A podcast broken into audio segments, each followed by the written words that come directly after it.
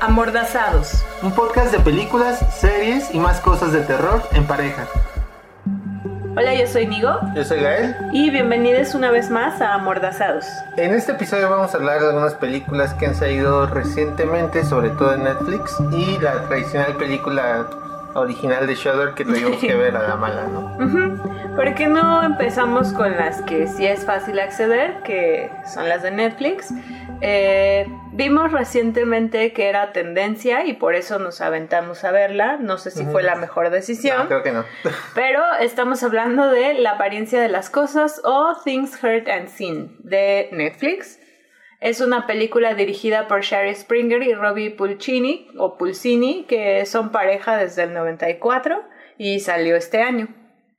Esta película se trata sobre una pareja que eh, vive en Nueva York y se eh, mudan a un pues como una de estas partes de Nueva York que están hacia el norte que es como más digamos alejados de la ciudad y esto. Él es un maestro de arte y su esposa es restauradora se conocieron en la escuela bla bla ¿no? y este llegan a una casa y en la casa empiezan a pasar cosas extrañas en medio del campo así como que hasta ahí todo muy tradicional.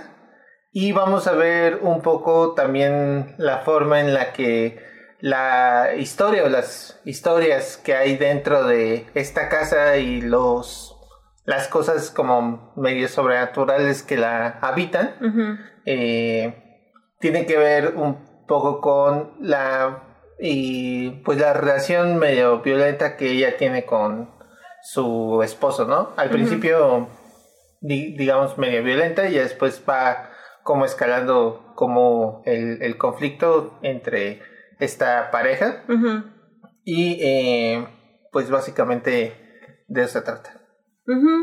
Es una película que está basada en la novela All Things Is to Appear de Elizabeth Bundanch. Eh, no estoy familiarizada con la novela, la verdad, pero en cuanto a la película, pues se me hace como muy larga, innecesariamente larga y lenta. No sé qué pienses tú, Gael.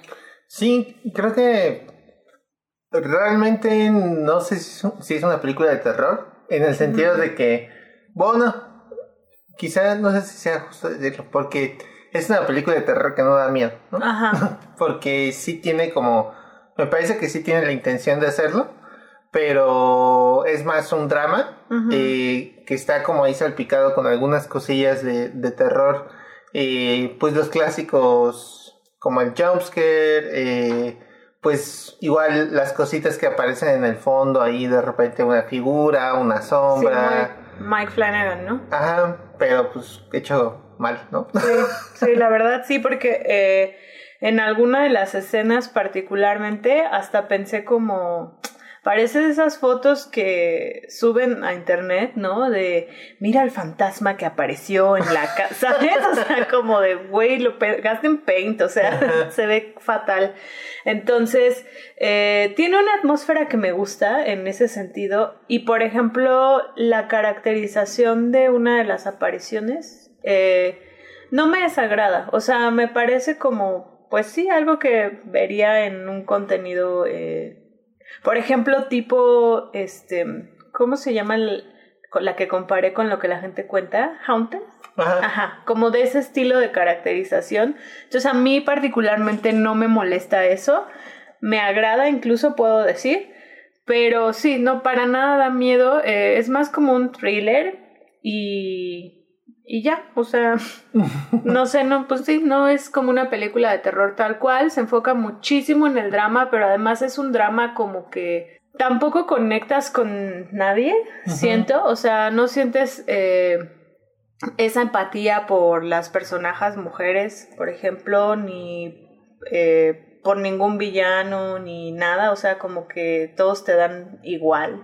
Eso siento, salvo porque, o sea, creo que puedes soportar la duración de la película por Amanda, que Amanda Seyfried, que es una persona que me gusta ver en pantalla. No creo que lo haga particularmente excepcional en la apariencia de las cosas, este, pero pues sí, me entretiene. También está esta chica de Stranger Things, Natalia Dyer, que eh, tiene un personaje que se llama Willis.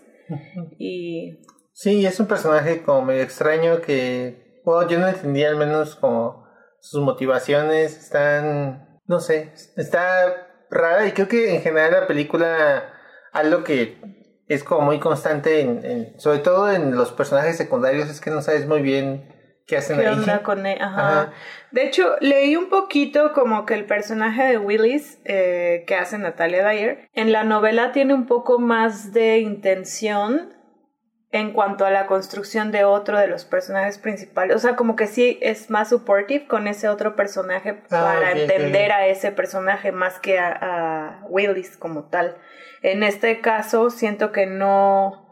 Como que se intenta con ciertas cositas que tienes que prestar mucha atención, digamos, o sea, como de ciertos gestos, ciertos como miedos que denota el personaje, pero pues en realidad tampoco diría que es como claro ni hacia dónde va, ni cómo entra, ni la relación que tiene con otro de los personajes, ¿no? Entonces sí, como dices, siento que en general tanto ella como hay otros dos particularmente que siento que están ahí como mm, raro, este, porque sí tienen como una función importante dentro de la historia, pero sus personajes tampoco, o sea, creo que uno de ellos ni siquiera habla, ¿no? Entonces, o no recuerdo que diga una sola cosa en toda la película. Claro. Entonces sí es como, ¿qué? O sea, está raro, pero pues sí.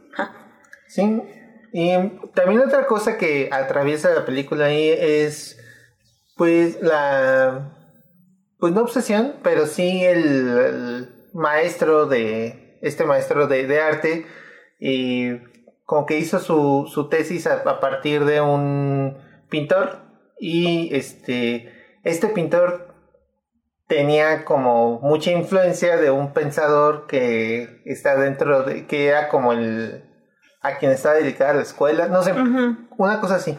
El punto es que en este pueblito todo el mundo, o bueno, como que la, eh, como que la gente intelectual de ese pueblo está muy cercana al pensamiento de un intelectual que tiene que ver con cosas este de la religión, los espíritus y demás. Hay, por ejemplo, algo que se me hace este pues sí un, un problema de la película es que tiene muchísimo peso este ese no o ese personaje o no personaje de verdad la verdad ni siquiera sé si es eh, real pero nunca me parece que las ideas que supuestamente tiene este personaje que a, la- a las que todos se adscriben no yo o sea a pesar de que hablan muchísimo sobre ellas yo no podría decirte qué se supone que hizo este güey no. Sí, estoy de acuerdo. Y suena así como suena de confuso y extraño creo que así se aborda en la, en la película justo, Ajá. ¿no? Hay, hay gente hablando sobre ah, las enseñanzas del intelectual, bueno, de Swedenborg, una cosa así, ¿no? Ajá. Las enseñanzas de este güey, ¿no? Eh, por ahí sale esta Catherine, el personaje de Amanda Seyfried, leyendo eh, ese libro. Se entiende que tiene como una transformación a partir de este libro, que tiene que ver con, ah, los espíritus existen, una cosa así, entiendo, pero pues me parece que no hay, que es un, una subtrama a la que se le da muchísimo peso en la película, pero nunca te logra transmitir o, o comunicar como Claramente. claramente por qué eso es importante o por qué todo el mundo lo mama y por qué el maestro como que realmente no. Entonces. No sé si es como hay falta de, pues, no sé, y es raro porque incluso todos son maestros. Ajá. Y pues nunca se hablan como claramente de cuáles son esas supuestas enseñanzas este como espirituales y, demás y siento que es algo que consume muchísimo de la película como para que al final no sea sencillo como de entender eh, su función en la, en la historia, ¿no? Sí, pero ni siquiera es Gael un claramente como, digo, un confuso que sea como, ay, me intriga eh, saber más o qué padre y misterioso. O sea, no simplemente es como, güey, qué hueva, ya me perdiste, ¿no? O sea, esa, esa eh, percepción me da. Eh, sin embargo, hay una parte de la película en la que abordan un poquito más acerca del mundo espiritual, más que eh, como tal de la corriente filosófica o whatever de este personaje que dices, Gael. que a mí me gusta mucho porque me recordó algo que, em, bueno, tenemos una amiga en común que eh, está muy involucrada con toda esta parte espiritual, ¿no? De hecho, ella pues lee las cartas y, y tiene prácticas de este tipo. Y ella hablaba justo eh, algo que se, se, menciona acá, que tiene que ver, y, y, lo voy a decir, aunque otra vez de nuevo el comentario del día de no sé si es spoiler, eh, que para que haya una posesión o, o que exista alguna conexión, digamos, con un espíritu que no está en este plano, debe haber previo una permisión de parte de la persona con la que se involucra eh, esa entidad.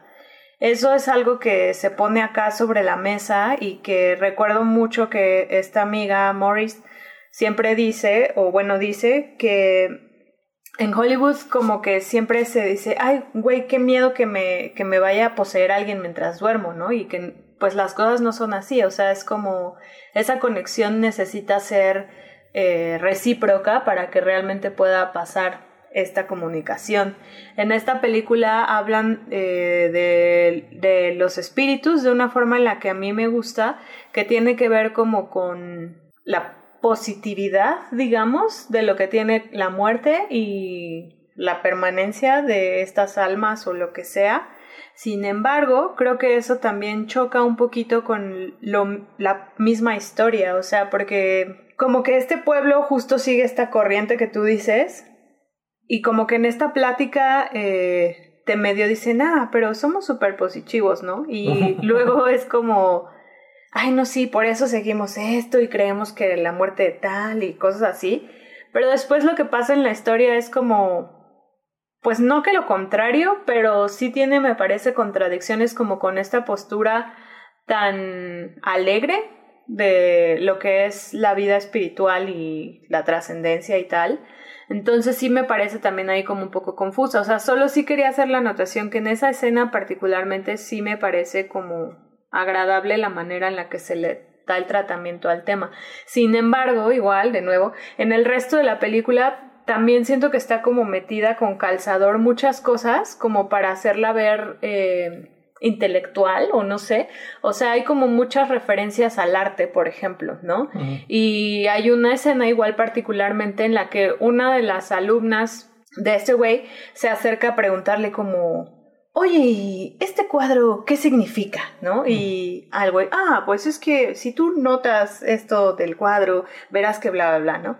Ay, muchas gracias. Y se va, ¿no? O sea, pero es un personaje o sea, como que nunca ves esa interacción real entre alumno-profesor y de pronto, ay, sí, jajaja, ¿no? Y al final ves que esa referencia que hace esta alumna tiene relación con algo que pasa en la película y es como, güey, o sea, solo lo metieron para poder hacer que el final se viera como, ay, wow, este, está la conexión y la referencia con la, o sea, ¿sabes? Entonces sí se me hace así como Mm, ok. Porque además, por ejemplo, ella, que es restauradora, nunca eh, dan más señales de eso, ¿no? O sea, es como, ah, sí, le gusta eso.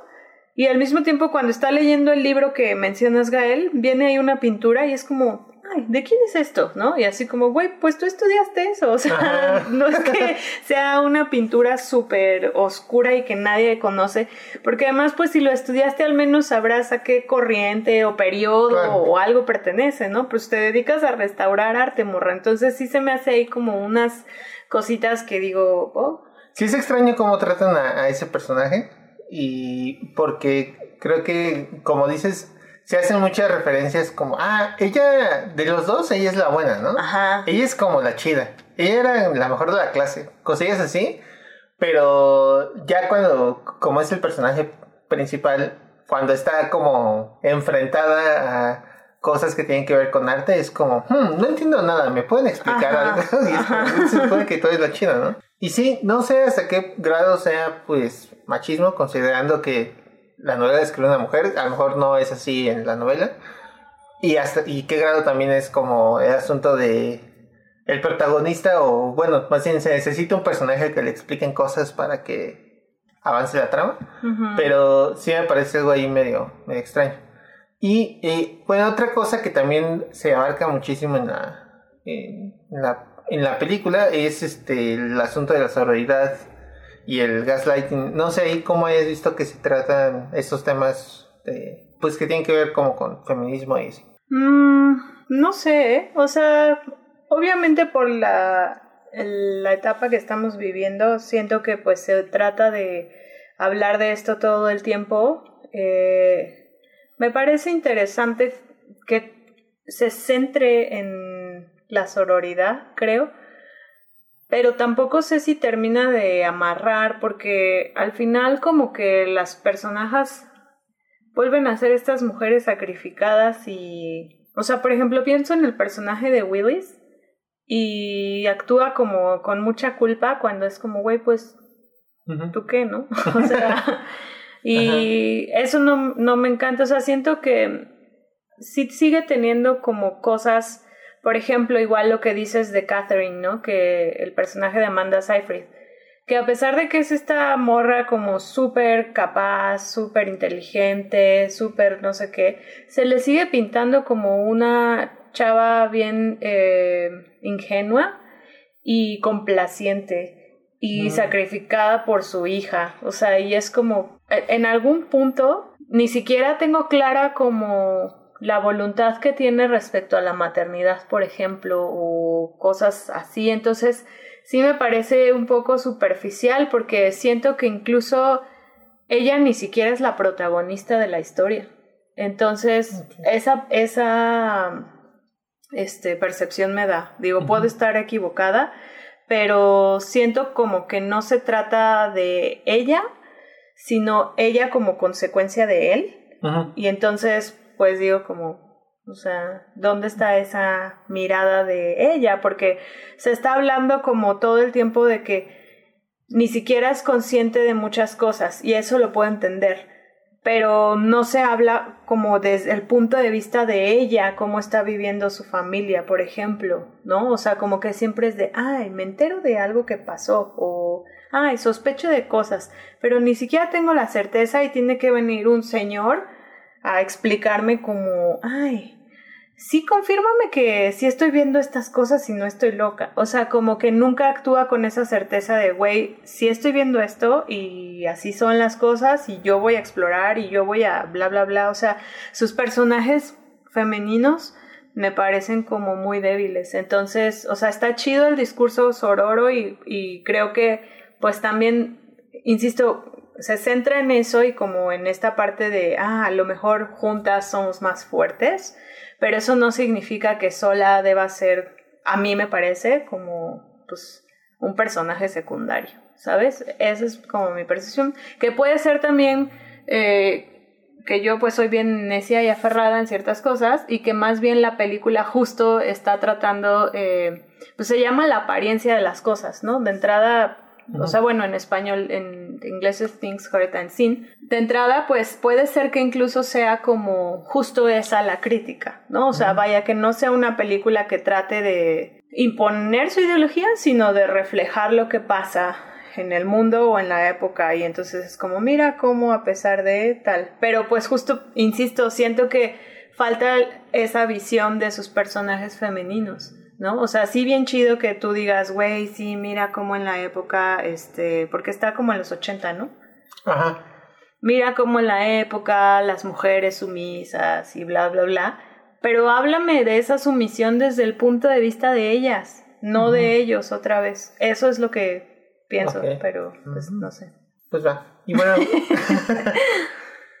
y en general entonces, ¿recomendarías que, que la vean? Pues ya sabes lo que siempre decimos, o sea, háganse su criterio. Yo solo les voy a decir, dura dos horas, este... Y, no son...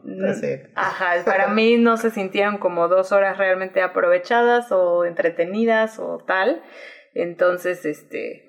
Yo personalmente no la volvería a ver, creo. Y tampoco la disfruté. Es que ni siquiera la, el drama es bueno, desde mi punto de vista. Entonces... Pues sí, o sea, como que es un drama ahí de hueva y predecible y feo. Y el terror, pues no es terror, entonces, pues es un no sé qué. pues va. ¿Y tú? Sí, a mí no me gustó tampoco. Mm. Pero, Pues bueno. Ahí está Netflix como tendencia, entonces pues véanla, supongo, si ya pagan Netflix. ¿No? Bueno, no, hay otras cosas que ven Netflix. ¿De verdad? bueno, hablando de Netflix o continuando con Netflix, esta solo la vi yo. Entonces, a pesar de que ya hablé como tres horas en la película pasada, pues voy a hablar acá yo nada más porque esta no tuvo chance Gael de verla. Se llama I See You o Te Veo. Está en Netflix. Es una película de Adam Randall. Eh, la película inicia con la desaparición de eh, un niño en el pueblo y entonces el detective local como que se alarma mucho porque en el pasado ya había habido como secuestros múltiples de infantes y se supone que la persona que hacía estos eh, secuestros está detenida o presa o como sea, que no sé, no sé si se entiende o yo no lo entendí, si ya salió o si sigue preso y por eso es como raro, porque hay una parte en la escena del crimen que como que una de las pistas, digamos, no sé, por ejemplo, el asesino siempre usaba un reilete, ¿no? Y encuentran un reilete en la escena del crimen. Entonces, como que hay una de estas pistas que es como, güey, ya regresó este cabrón. No, pero ¿cómo si está en la cárcel, ¿no? Y así. Entonces, pues están como alarmados todos. Y pues durante esta eh, investigación, a la par está la historia de una familia que está atravesando por una situación compleja en cuanto a la relación de la pareja eh, y cómo se cruzan o se vinculan estas historias, porque el señor de esta familia resulta que es parte de la policía eh, local, entonces está involucrado en la investigación porque es alguien que acaba de llegar al pueblo y puede tener como otra perspectiva y bla, bla, bla. Y además, pues esta pareja tiene eh, un hijo como de 12 años, entonces es como pues ah, a lo mejor este mi hijo está en riesgo, por favor investiga quién es y así, ¿no? Bueno, todo esto, así, o sea, más bien, esto es como lo principal, digamos. Eh, la película tiene que ver con un tema que vemos también en Parasite. No me gustaría decir qué tema porque justo siento que es parte de la sorpresa. ¿Y a qué me refiero? Y esto sí tal vez sea como contradictorio lo que acabo de decir, pero la, la película inicia como con un género y a la mitad se descubre hacia dónde va realmente, ¿no? O sea, como digamos Hereditary que en algún punto piensas que tiene que ver sobre una cosa y luego dices, ah, no más, ya no sé, qué confusión y así. Bueno, en este caso no es ninguna confusión, sino claramente cambia de, o sea, da un giro y em, pues no, por eso decía que no sé si realmente hay algo chido que ver en Netflix. En, lo personal no es una película que me haya agradado. Me parece que es innecesariamente violenta contra las mujeres y ¿A qué me refiero con innecesariamente? O sea, sé que tiene que ver como de, ay, mira cómo es el machismo y la, la, la, ¿no? Pero es como, o sea, lo que ya he dicho en ocasiones, creo, no estoy segura si en el podcast, pero siento que para reflejar eso no necesariamente tienes que revictimizar, digamos. Entonces, pues a mí sí me molesta un poco porque además em, al final un poco de las resoluciones sí me parecen moralinas. Entonces dices, ok, o sea, estás hablando de que hay un problema de machismo o ni siquiera te estás dando cuenta que tu película tiene un machismo exacerbado y una violencia bien culera, ¿no? Este y además, por ejemplo, siento que la mayoría de sus personajes, tanto hombres como mujeres, siempre actúan o desde la culpa o desde el enojo. Entonces, como que nunca hay algo que te libere un poco como estar cargando como espectadora con esa ira en contra de las mujeres o ese pues gaslighting otra vez, curiosamente. Eh, no sé, me parece como feo porque igual, te digo, tiene como resoluciones moralinas en contra de sus personajes mujeres y estas personajes actúan de manera otra vez sumisa y son como cuidadoras que se sacrifican por sus amistades, por sus hijos, por sus parejas, por su comunidad, o sea, es como pues no sé, o sea, al final de cuentas de nuevo no vuelve a importar lo que quieren o lo que necesitan porque siempre van a actuar en función del hombre. Entonces sí me parece como, mm, ok. Y pues ya, al final eh, intenta dar como, bueno, a la mitad queda un primer twist, digamos, que es este cambio de género de la película. Y al final va para otro twist, pero que tiene que ver más bien con sus personajes. Y este twist no funciona, porque justamente como el resto de la película, todos sus personajes son o irascibles o sumisos, o sea, no hay como otra, o sea, un espectro amplio, pues ni, ni en ningún momento dices como, ¡Ah! no ma, este personaje siempre fue bueno, qué pedo con que ahora pase esto, o ¡Ah! este personaje que era tan malvado en realidad, o sea, no, o sea, es como, cambia como, o sea, sus personajes hombres siempre son violentos y sus personajes mujeres siempre son sumisos, entonces cuando intentas dar un giro, lo único que está dando ese giro es como, pues en realidad como, digamos, el motivo desde el cual actúan esos personajes, pero no realmente hay un cambio que te sorprenda porque dices, ah, pues si esta persona era así, obvio iba a hacer algo de esta clase, ¿no? Entonces, pues no funciona ese giro y igual se trata de ver como súper listilla en, ay, no te esperabas que hubiese relación entre personaje C y F y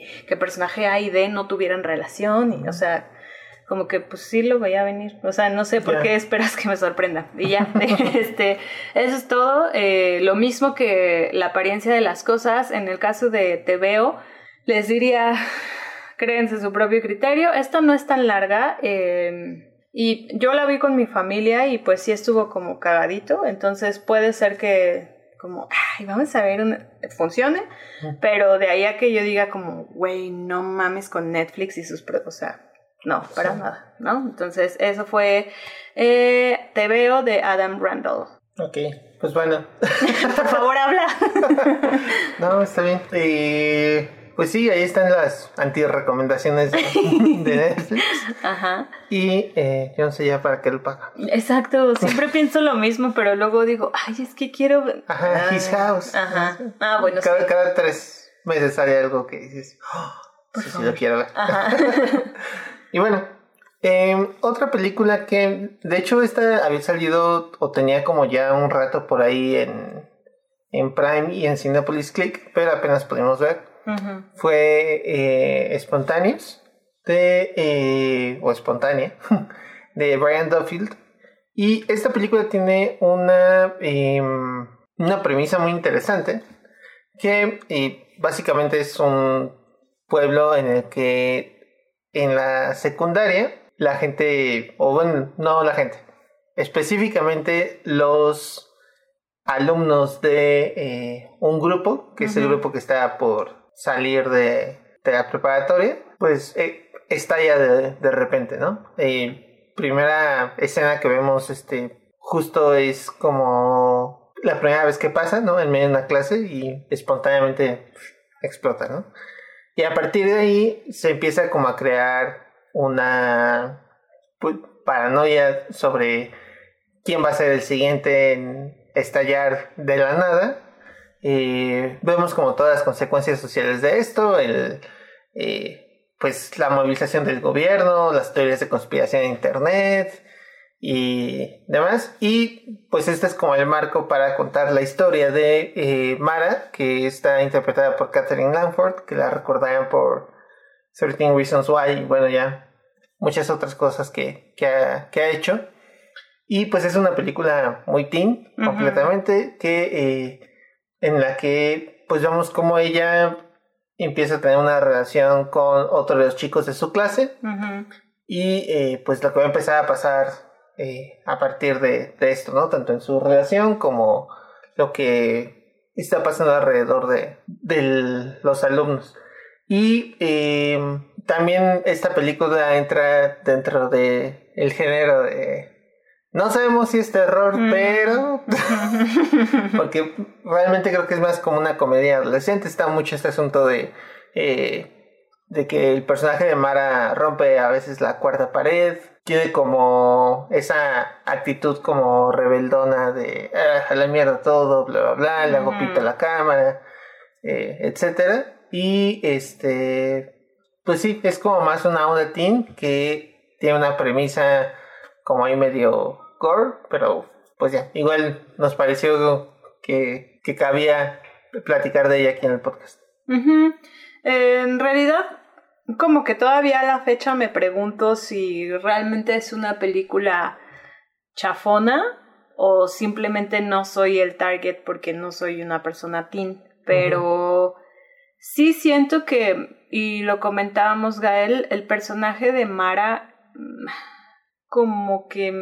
Lo intenta demasiado. Ajá, lo intenta demasiado y entonces desespera un poco, pero además, o sea, como que está raro porque el personaje que hace de su pareja, eh, que se llama Dylan, este, es como súper adorable y como bien, pues sí, tierno y como con responsabilidad afectiva y así, entonces es como, ¿qué? O sea, no sé, eso me, me desconcierta un poco y me entristece porque, o sea, siento que está cool querer ser Billie Eilish, pero, o sea, ya que, mm, no sé, estés como tan casada en ese papel que a veces siento que, o sea, y que no se malinterprete, no, pues me da igual, Billie Eilish es una adolescente y se comporta como tal y está bien lo que quiera hacer, pero en el caso de este personaje, pues justo es lo que dices, Gal, como que lo intenta demasiado, entonces hay veces que se siente sintético y que es como, ay,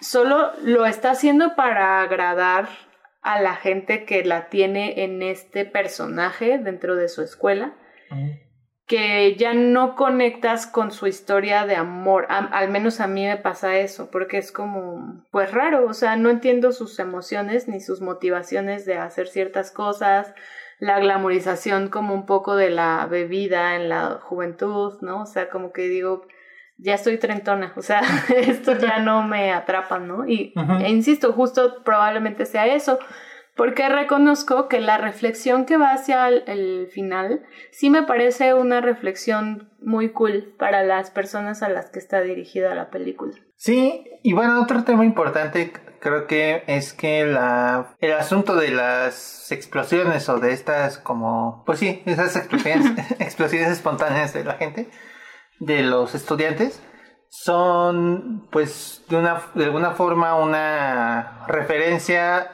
hacia los tiroteos en Estados Unidos, ¿no? Em, creo que a pesar de que no es explícito, sí hay como ciertas cosillas que te hacen pensar en esto.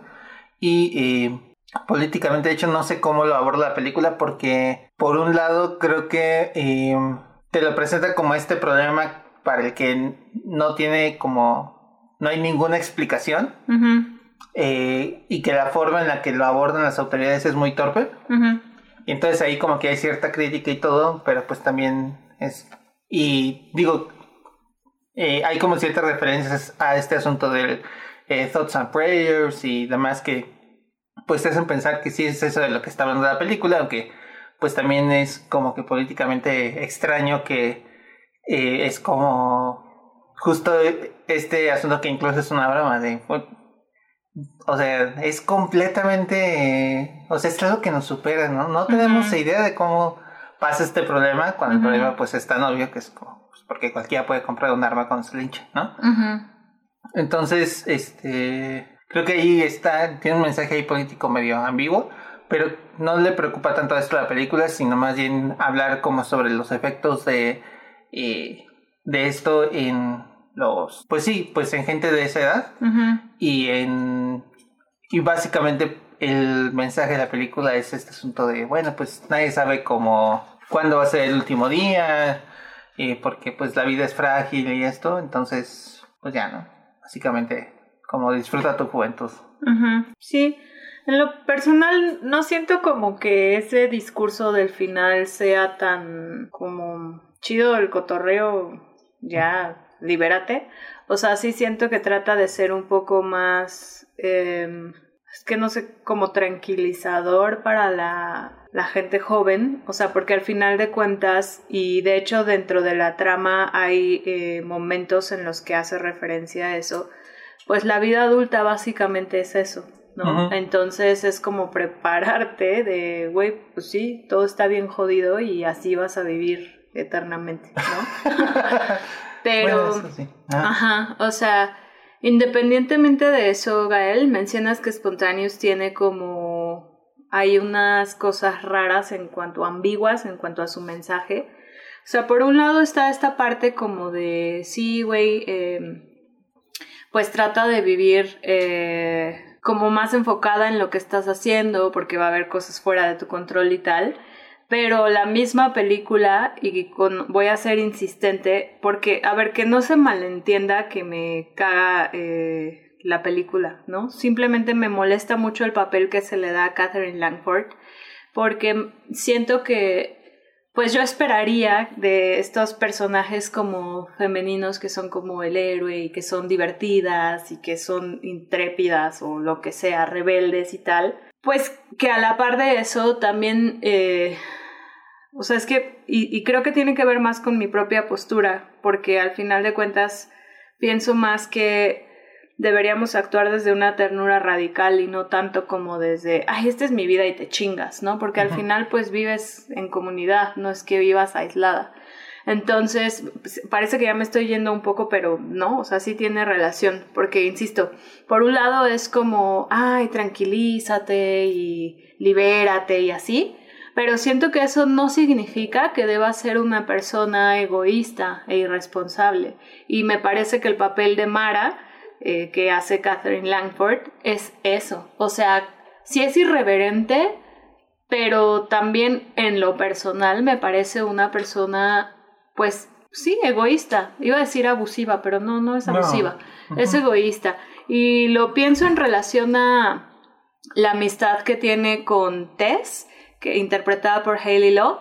Eh, porque nunca creo profundiza como en lo que siente por su amiga. Es como, ah, pues ella es mi mejor amiga y siempre va a estar ahí hasta cuando estemos viejas, ¿no? Chido, ya.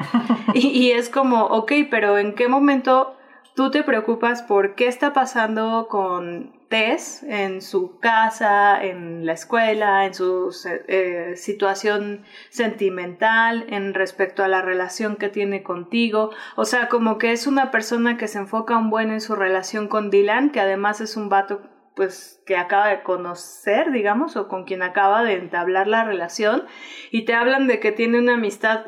¿Todo esto ya es spoiler? No. Ok. Pues, Tiene una amistad con esta chica desde los seis años, ¿no? Y luego es como, ok, y esa relación, o sea, ¿dónde queda? Y no digo que como, güey, pues también tiene derecho a vivir el amor y tal, ¿no? O sea, sí entiendo esa parte y además como, ay, pues es que al principio es cuando más estás, este, quieres estar todo el tiempo con esa persona y así, pero estás en medio de una pinche crisis horrible, ¿no? Y siento que nunca dentro de, o sea, en toda la película más bien, nunca realmente ella... Eh, pues se preocupa por sus amistades, o sea, como que quien importa solamente es ella. Y hasta cierto punto está cool, o sea, está cool este mensaje de priorízate, pero así como te priorizas, güey, ¿qué pedo con la gente que se preocupa por ti? Esa es como mi percepción en ese sentido. Ya, sí, y en ese sentido también eh, otra película que está como ligeramente relacionada eh, y que bueno, que la, la recordé fue eh, Lady Bird.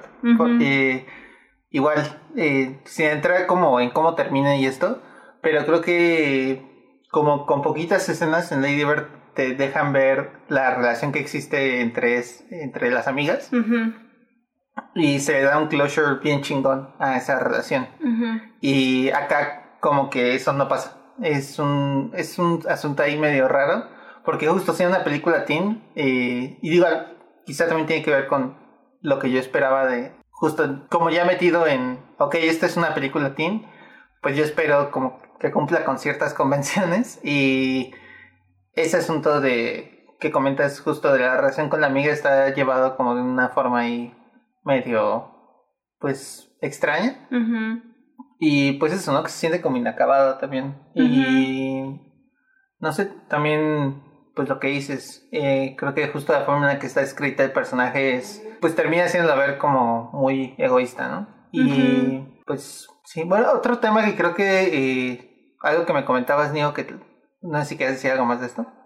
Ah, bueno, dale, dale. Sí, eh, es que platicábamos, Gael, que está padre como, o sea, es que sí es ambigua totalmente porque no toma esa postura como de, ok, la amiga ya se va para siempre y que es un mensaje como de, güey, cuando creces pierdes a tus amistades que creías que iban a estar contigo para toda la vida, ¿no? Y así.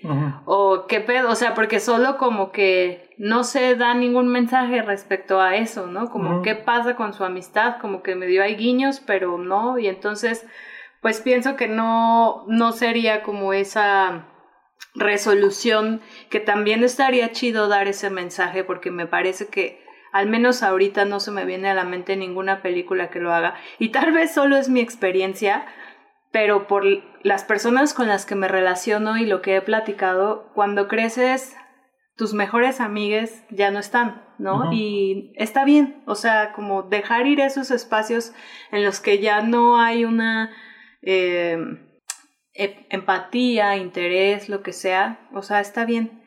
Y estaría chido que se diera ese mensaje entonces, pero acá como que no pasa ni uno ni lo otro y se queda como a medias de qué onda con eso, ¿no?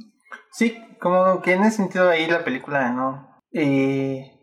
pues sí es medio tibia en varias cosas y sí hace que, pues lo comentabas, creo que justo el personaje de, de Mara pasa de ser como Billie Eilish, así. Ah, sí, ya decir, uy, creo que sí es cool. Ajá, exacto. y ya. Y bueno, otro tema que me comentabas que te había parecido como bien este importante en la película es que finalmente parece ser una comedia romántica, pero pues sus partes de comedia nunca aterrizan chido, ¿no? Sí, o sea, siento que me da coraje, o sea, porque potencialmente me parece una película que me habría encantado, Gael, y lo comentamos como... A mí sí me gustan las películas teen, honestamente, así sea treintona y lo que sea, soy cursi, entonces sí me gustan. Y por ejemplo, pues lo que hace Landon, o sea, me interesa mucho, ¿no? O me entretiene demasiado y claro que quiero seguir viendo eso. Entonces siento que en este caso, como que tenían todo, neta, todo para que fuera una película chida, porque uno, o sea, lo que ya hemos hablado, toca como este tema social de los tiroteos y así que está padre como que una película de terror profundice un poquito más en otros aspectos y no solo sea gora lo pendejo, que tampoco es queja si solo es gora lo pendejo, ¿no? Pero insisto, tenía eso, o sea, tiene justo como la potencialmente para tener cosas gore bien chido y, tampoco amarra por ahí. Tiene para tener comedia bien como listilla y justo irreverente, así como es, o se intenta que sea el personaje Mara, como Billy Eilishesco, o sea, siento que tiene potencialmente también para dar por ese lado el humor y no lo hace, y, o sea, como que tenía todo y se le fue de las manos, ¿no? Ajá, exacto. Entonces como que me da coraje esa parte. Sí, sí entiendo. Este, es que digo, a mí personalmente eh, sí me la pasé muy chingón este, con, con la película porque creo que es eh, fresca. Lo decíamos que siento que hubiera sido una película que hubiera sido un super madrazo si hubiera estado en Netflix. Y si tuviera un thumbnail menos culero, porque es así como un corazón rojo feo con un Photoshop así de, sabes que esa foto nunca ocurrió y es como, ¿por qué no hay una foto de, de los personajes principales juntos fuera de eh, sí, o sea, y siento que sí tenía como muchas de esas cosillas ahí a su favor. Eh, de nuevo, creo que si hubiera sido un super madrazo en, en Netflix con, pues, este eh, público que les interesa tanto eh, cautivar. Y sí, se queda a medias en, muchísimas cosas. Pero bueno, yo al menos como que rescato el... La intención. No. no, o sea, tampoco se trata como de, ah, buen esfuerzo, porque pues eso al final, pues no. Pero, o sea, a mí sí me, parece que, como dices, tenía todo para hacer una película bien chingona y es una película como chidita para ver el sábado en la noche. O sea, incluso creo que si sí, la, la jala Netflix. Bueno, no, porque está en Prime. O bueno, sí puede estar en las dos, ¿no? No sé cómo esté. Es que ahorita está para renta. También está para renta en Cinepolis Click. Y entonces no sé cómo funciona, una de esas sí podría. O sea, creo que incluso si pasara, pues, sí estaría como en tendencia, ¿no? Digo, si, como las cosas, la apariencia de las cosas está ahí, pues cualquier, Betty la Fea ha durado un año en tendencias, pues podría llegar ahí. Me refiero a que sí podría ser como algo potencialmente chido, a nivel, seguramente si estuviera en Netflix sacarían secuela o algo así, ¿sabes? Pero con todo y sus deficiencias, pero justo es eso es lo que da coraje, es como, ay, güey, o sea, te quedaste ahí. Sí. Pero bueno, es espontáneos, está, como comentábamos, ahí en varios lugares para su renta, por si le quieren echar mejor. Y pues vamos a pasar a la que creo que es nuestra favorita de las cuatro, y es The Power de Corina Faith, salió este año, y es una película original de Shudder, entonces la tuvimos que ver por ahí. Y es una película que trata sobre que en los años 70 en Inglaterra hay una serie de eh, huelgas en el sector de la minería que provoca una crisis energética en el país y la solución que tienen eh, las autoridades eh, de momento es hacer recortes de energía durante las noches, ¿no? En este contexto vemos a una enfermera que se llama Val, que va a tener su primer día eh, como enfermera en un hospital. Y pues obviamente el hecho de que ya ocurre en un hospital eh, los apagones pues ya trae como otras consecuencias y esto, ¿no?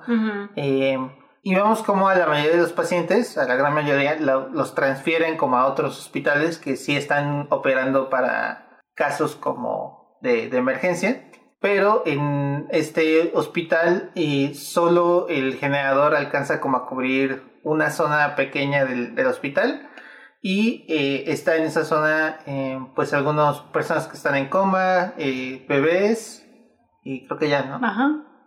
Y pues están las enfermeras que están ahí de guardia, ¿no? En este pues contexto vemos también que Val, la enfermera, tiene un trauma de su pasado que lo, la hace este pues tener un terror como mucho más intenso hacia la, oscuridad. Y también que eh, pues ella creció en un orfanato entonces tiene como cierta bueno una empatía muy grande por eh, los infantes que están ahí que son eh, pues muchos de ellos este que están ahí como también como parte de un como el lado de, pediatría no del hospital eh, y pues esto es básicamente, y no sé qué, te pareció.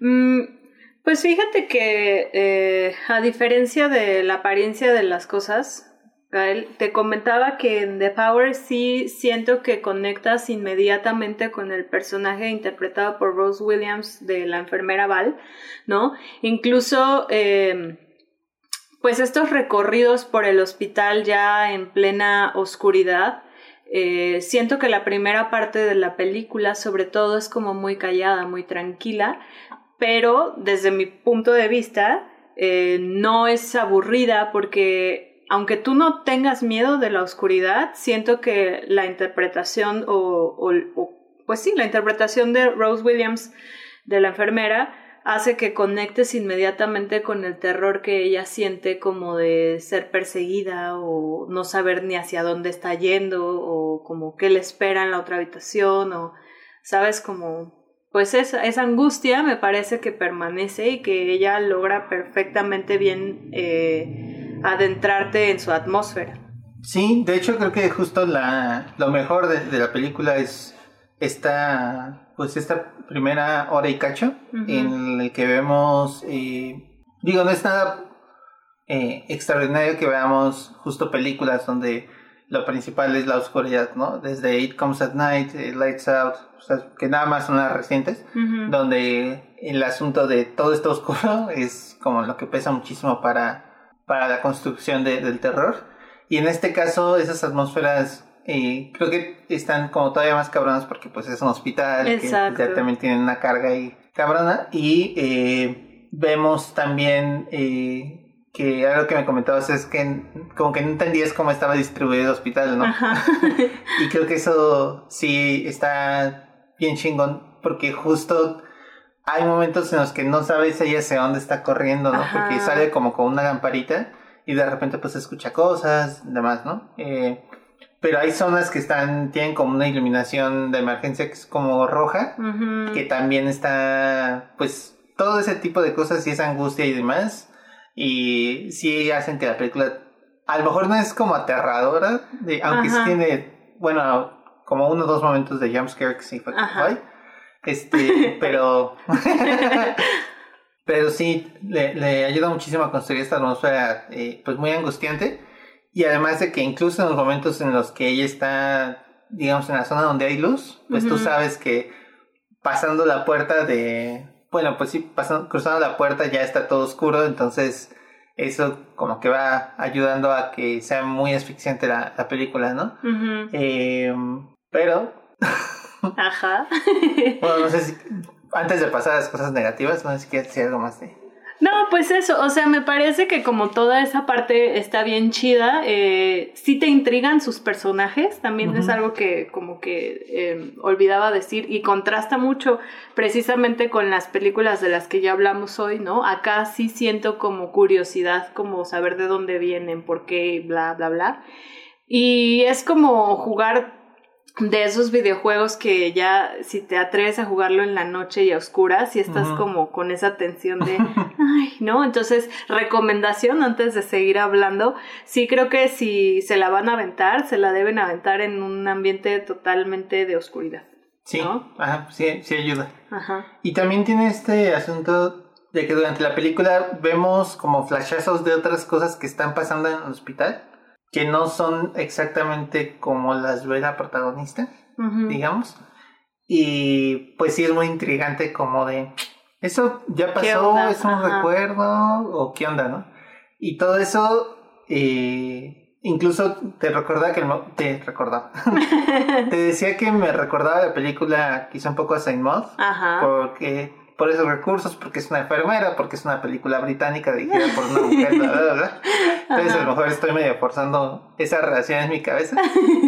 Eh, y al final creo que da al traste con mucho de esto que había creado porque es un final completamente hollywoodense, pero ah, mal pedo. Eh, ya al final, este, una crítica que leía que con la que coincido completamente es que, digamos, en Poltergeist, y bueno, acá quiero hacer la aclaración que no es eh, sobre... Lo mismo que Porter, Poltergeist. sí, no es que de eso se trate la película, más bien es como solo la forma en la que la cuenta, ¿no? Pero en Poltergeist te dicen, es una casa que está encima de un cementerio maldito. Ah, ok, chido. Ya. O sea, no hay un momento en el que un personaje sale y dice, bueno, es que los cementerios malditos que se construyeron, tal, ¿sabes? Ajá. No sé, eh, no hay como esa necesidad de que te sobreexpliquen lo que está pasando. Así como nosotras no deberíamos sobreexplicar qué está pasando la camioneta del fierro viejo, así. Ajá, con que estén ahí, pues ya, sabes lo que está pasando. en donde viven todo. ajá. Y, ajá, justo. No, sí, hagas un ejemplo la realidad supera la ficción. sí, yo intenté explicarla, ¿no? Y, y, esta película sí adolece cabrón de esto, ¿no? Y creo que, obviamente, eh, este asunto que tiene que ver con el trauma de, de Val eh, está relacionado con el, pues, el título de, de Power, con los recortes de luz y al final ya vemos descaradamente a alguien diciendo yo tengo el poder, ¿no? O sea, como ya este siento que justo tenían que entregar como el guion en media hora y fue como ya, güey, o sea, ta ta ta. Chingue su madre. Ajá. Entonces, ese final sí siento que da sí da, da altarse con muchas de las cosas.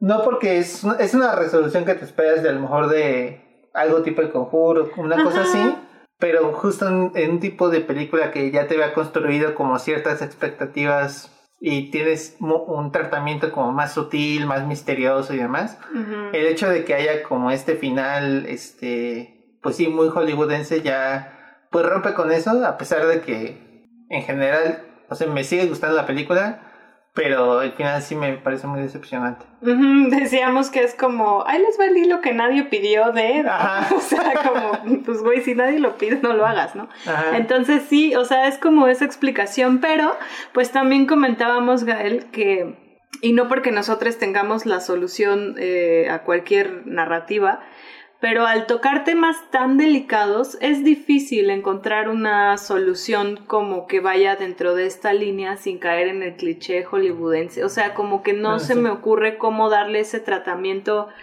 insisto, a esto que es como pues tan material sensible que no sea así como que no se sienta abrupto pues o sea creo que de cualquier forma se va a sentir así. Sí coincido en que está sobreexplicado y que tal vez justo dejar esos guiñitos que ya te dejan como ah, ok está pasando esto pues puede funcionar bien chido pero Sí, justo, o sea, no diría que es de esos finales que arruinan el resto de la experiencia de la película, porque me parece interesante eh, que también lo vimos en, en la apariencia de las cosas, esta sororidad fantasmal, ¿no? Eh, está cool, pero sí deja como... Ay, ¿por qué si todo estaba como tan... O sea, no sé, oscuro y, e intrigante y misterioso y, ¿sabes? De pronto es como, bueno, ya, te dejo ir, adiós, ¿no? O sea, Sí. no sé. Sí, sí es una lástima ese final, pero la verdad se las recomendamos muchísimo y creo que sí, de lo que hemos visto del año quizás es de lo más destacado, hasta ahorita al menos, ya conforme avancemos iremos viendo. ¿no? Por favor. sí. y pues por nuestra parte creo que, es que se me hace como que tuvimos un final de episodio como el final de esta película, ¿sabes? Como abrupto y bueno, ya, adiós, ¿sabes? Pero sí, por nuestra parte eso ha sido todo. Eh, recuerden, hoy hablamos de la apariencia de las cosas, una eh, tendencia en Netflix. Ajá, eh, I See You o Te Veo, también en Netflix. Eh, Spontaneous, que está para renta en Prime Video y Cinepolis Click. Y eh, The Power, que es original de Shudder, entonces la tienen que ver por ahí. Y pues nos escuchamos en 15 días. Nos pueden encontrar en Twitter como arroba mordazadospod por si nos quieren este, recomendar algo, eh, criticar algo, no sé, que algo les haya gustado y a nosotros no, o al revés. Entonces, Recomiéndenos algo porque siento que nos estábamos perdiendo de lo mejor del año y, y no lo sabemos. en una de esas... Ajá, por favor, Ah. porque o sea, siento que no hay nada destacable. Pero bueno, Sí, bueno, aunque también, no sé si es porque justo ahorita que ya se están reactivando los cines, muchos estrenos Mm. están como siguiendo el curso natural de me estreno en cines en este en Estados Unidos y a ver cuándo llego acá. sí, puede ser, ¿eh? Una es, ¿no? Pero bueno, ahí sí saben de algo que nos estemos perdiendo. Incluso si no es actual, pero les gustaría que habláramos de alguna película, estaría cool, ¿no? Sí, Ay. pues bueno. Muchas gracias por escucharnos. Yo soy Nigo Yo soy Gael. y hasta la próxima. Bye.